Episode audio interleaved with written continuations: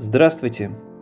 Мы продолжаем цикл программ на тему денацификации Германии после 1945 года. Меня зовут Максим Кузахметов. Проект осуществляется изданием «Спектр».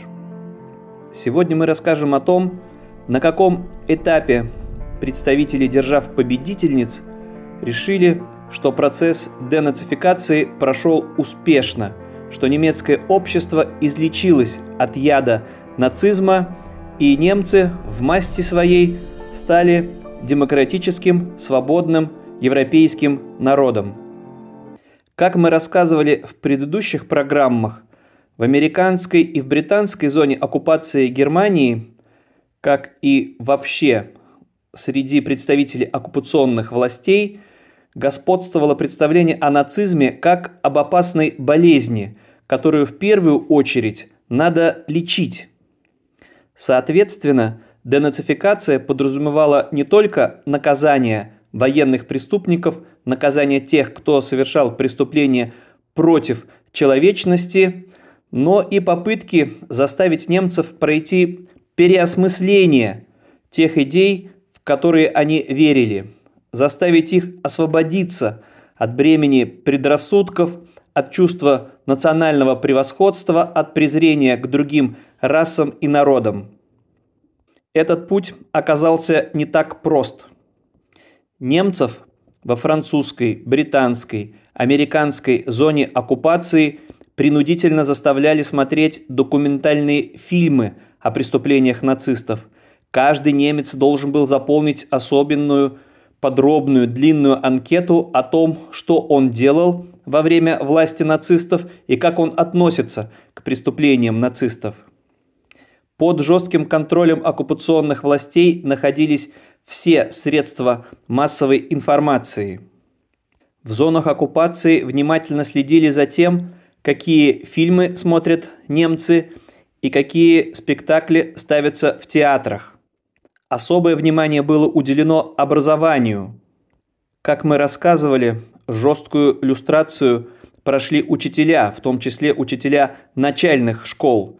В общем-то, радикально изменился состав педагогов, которые теперь должны были преподавать в школах, в университетах и в других учебных заведениях. Разумеется, полностью была изменена и учебная программа. Подробнее обо всем об этом вы можете прочитать в издании «Спектр», мы же сегодня расскажем те детали, которые не вошли в основной текст.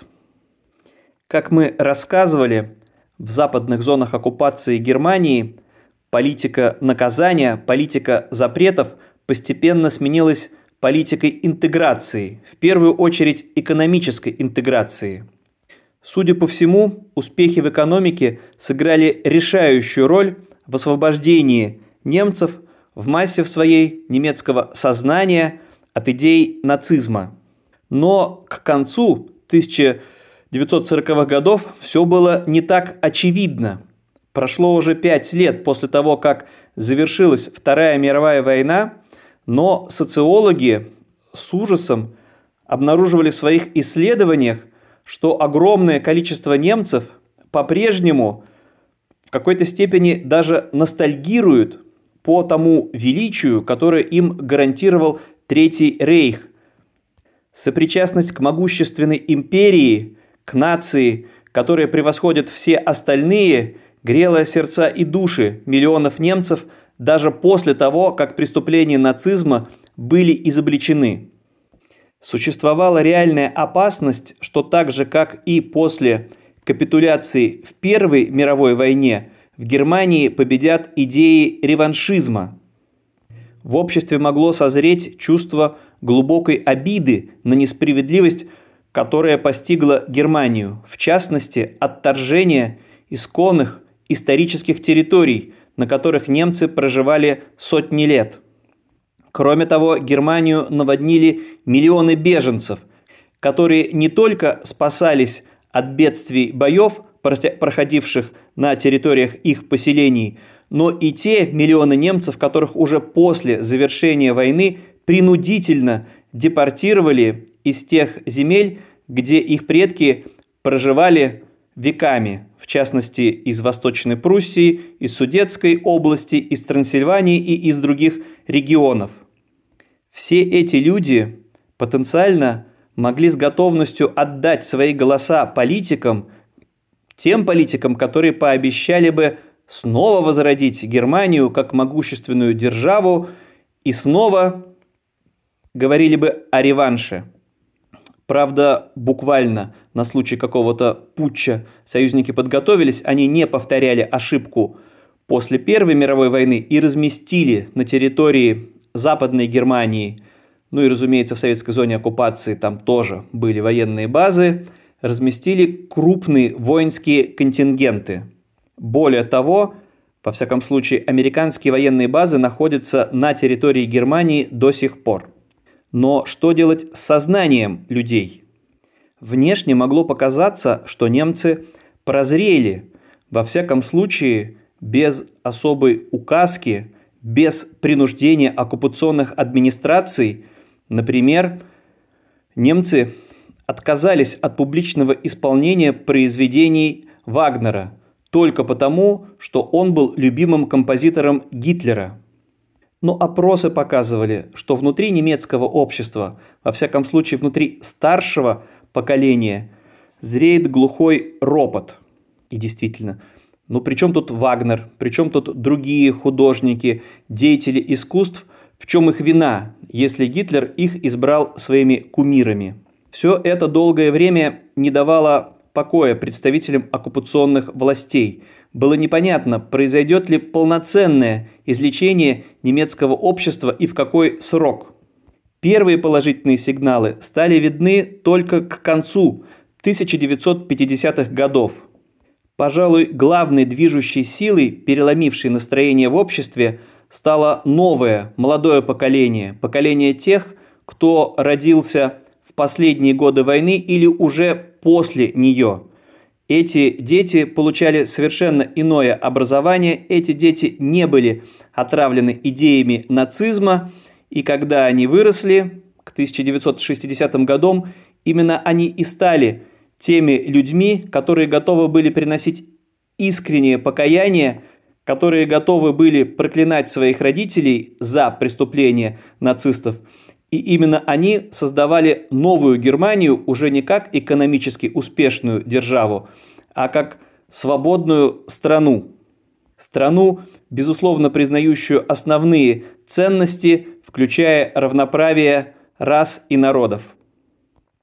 Определенным рубежом, после которого оккупационные власти на территории ФРГ решили, что процесс денацификации уже необратим – стали митинги и демонстрации, массово проходившие в Германии, в Западной Германии в 1968 году.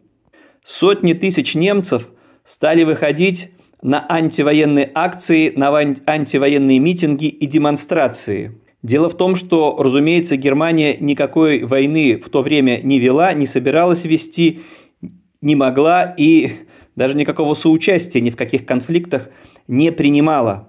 Молодые немцы протестовали против войны во Вьетнаме, той войны, которую вели как раз-таки Соединенные Штаты.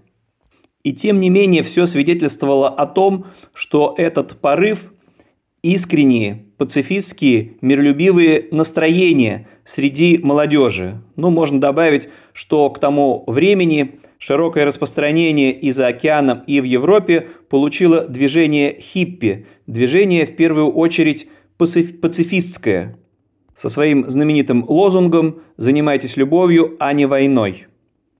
Было ясно, что молодое поколение немцев воспринимает войну во Вьетнаме как империалистическую агрессию, а не как попытку Вашингтона спасти Вьетнам от коммунистической заразы. Кстати, в те же годы стало шириться и движение отказников, то есть тех молодых немцев, которые не желали проходить службу в армии по призыву. То есть Германия избавил, избавилась не только от идей нацизма, но и от идей милитаризма, столь распространенных еще в старой, в прежней кайзеровской Германии.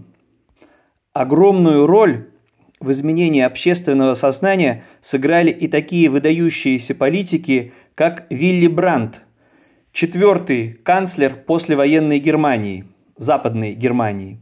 На волне студенческих про- протестов, охвативших всю Европу в конце 60-х годов, в 1969 году он возглавил высший пост в ФРГ.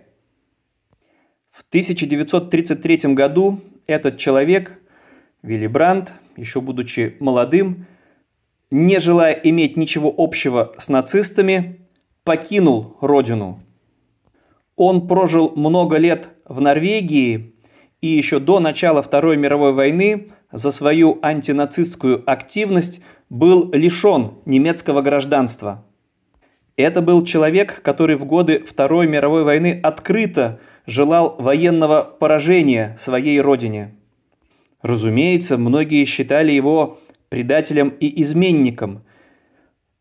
Вилли Брандт столкнулся с определенными трудностями, пытаясь восстановить гражданство уже после завершения войны. Он смог получить немецкий паспорт, паспорт ФРГ, только в 1948 году и снова активно включился в политическую жизнь уже после военной Германии. Избрание этого человека канцлером в 1969 году стало, пожалуй, самой яркой приметой того, насколько изменилось сознание немцев. В числе прочего, Вилли Брандт подал и уникальный личный пример в 1970 году, прибыв с официальным визитом в Польшу, причем в социалистическую Польшу. Вилли Брандт публично встал на колени перед памятником героям и жертвам Варшавского гетто – от лица миллионов немцев он попросил прощения за преступления нацистов. И этот яркий и очень необычный поступок не изменил мнение немецких избирателей. В последующем они не раз поддерживали Вилли Бранта при избрании канцлера Германии. Вилли Брант покинул пост канцлера в 1974 году, он остался председателем социал-демократической партии Германии, занимал этот пост до 1987 года и также активно влиял на немецкую политику. Но к тому времени, когда выдающийся немецкий политик покинул высший пост, Германия, безусловно, была уже другой страной. Новое молодое поколение немцев уже не нуждалось в особом пристальном контроле оккупационных властей. Было понятно, что можно доверить немцам и проведение не только внутренней, но и внешней, полностью самостоятельной политики.